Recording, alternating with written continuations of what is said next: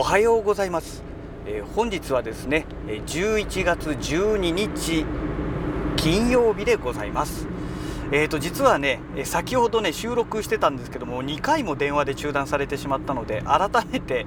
え収録し直しということでね、えー、今、え収録を再開3度目のね収録再開ということでね始めたところでございます。えーと、車の気温はね、もう今ね、ちょっと上がっちゃってね、14.2度ですね、えー、さっきね、13.5度だったかな、えー、そんな感じなんですけども、どうしてもね、運転し始めると、まあ、多分ね、私が車の中に入ることによって、私の体温で、この車の中のね、気温が上がってくるんだと思うんですけども、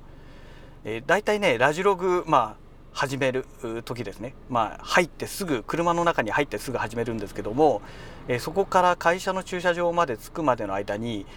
2度ちょっと気温がねいつも上がってるんですよね。ですから多分ね、えー、あと1度ぐらい上がるんじゃないかなと思いますけどもはい、えー、そんなわけでね今日の天気はね快晴ですね。はい、え真っ青な空が広がっております。え雲ね雲もまばらにねポツンポツンとある程度でねいや本当秋晴れという感じですよね。はい。えーと、それでですね昨日の夜ですね、えー、コンビニで、えー、手に入れました特殊な蛍光灯 FDL という形式の蛍光灯なんですけども、この蛍光灯から、蛍光灯の端子からね、えーと、E26 というね電球タイプのソケットに変換するためのソケット。これをね、え5個セットのやつをねゲットしたんですね。で今私が住んでいる建物の共用通路、まあ、階段兼通路ですけどもここがねその FDL っていう形式の特殊なね蛍光灯をね、え、使ってるんですね。でたまに切れるんですよ。でたまに切れるんだけども特殊な蛍光灯なんで簡単に買ってきてね、えー、交換しますっていうわけにいかなくてですね。でまあ先日カインズホームに行ったらもう取り扱いがなくなっていたというね。もうふざけんなというもうそういう状態だったんですけどもで実はね今私が住んでいる建物のこの特殊な、えー、蛍光灯を使ってる通路なんですけどもえっ、ー、とね2種類のタイプが特殊な蛍光灯にもかかわらずさらにそこからね何種類にも分かれてるらしくて、えー、そのうちの2種類をどうもね使ってるみたいでしてもう何年か前にね実はねもう1種類のタイプはえー、電球ソケットに変換するための変換ソケットっていうのはねアマゾンで買ってゲットしてるんですね。でそこはもうあの LED けけん？電球タイプの LED にもう交換してあるんですけどももう一つの方はねその時に買ったソケットが合わなくて変換ソケットが合わなくて使えなかったんですね。で、まあ、こっちのタイプはないのかななんて思っていたんですけども今回ねえたまたま Amazon で調べたら出てきたのであこれ使えるかもということで、まあ、それでね試しに5個セットのやつを買ってみたんですけども朝ね、えーと、外した蛍光灯のそのソケットの部分を確認してみましたらぴったりでした。ですので、まあ、問題なく使えるということがね、えー、分かってきたということですね、えー、でまあ5個セットなんでねえー、数としては足りないんですけどもまああの全部つける必要がないのであの、まあ、5個ありゃ十分かなというところなんですよね。でこの FDL という形式がね、えーと、これはねなんか商品商品の、まあ、メーカーのね、えー、商品名の型番なので、えー、実際のこのソケットの形式とはまた別なんですよね。でソケットの形式名がねうーんとあれなんだっけな。なアルファベット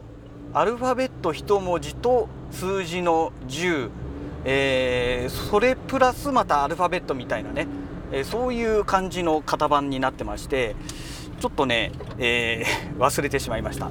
10という数字は覚えてるんですけどもでその10の次のアルファベット1文字でですね、えこのソケットの種類がなんか変わってくるというね X だっけな X 点なんとかだったかななんかそんな感じだったような気がするんですけども、えー、まあそういう状態なんですよねですからあのー、前に買ったものっていうのがですね、えそのアルファベットの 10, 10の次の最後のアルファベットが種類が違うということで、え今回もまたその違う種類のタイプのものを購入したと。いうことなんですけどもまあできればねあのもう照明器具のソケットはね統一してほしいですよね。えっ、ー、とまあ電球タイプっていうのは26と E26 と E18 でしたっけ、えー、だかなんかあってまあさらにその下もあると思うんですけどもまあ電球タイプはまあいいですよ。ね。だからもうできればねもう通常のあの1本の棒のね蛍光灯タイプにするか電球タイプにするかもうどっちかにしてほしいですよね。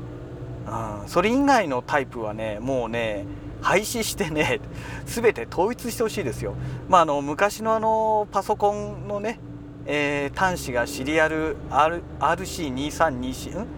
R2324 でしたっけ、R、RS2324 でしたっけ、えー、あのシリアルの端子だったりスカジだったりとかねもういろんな種類がありましたけども最終的にね今はもう USB まあ USB もいろいろ進化してってね。えー、USB タイプ A から BC というふうに流れてきてますけども、まあ、一応とはいえ USB という大雑把なくくりの中でね、えー、統一されてますので。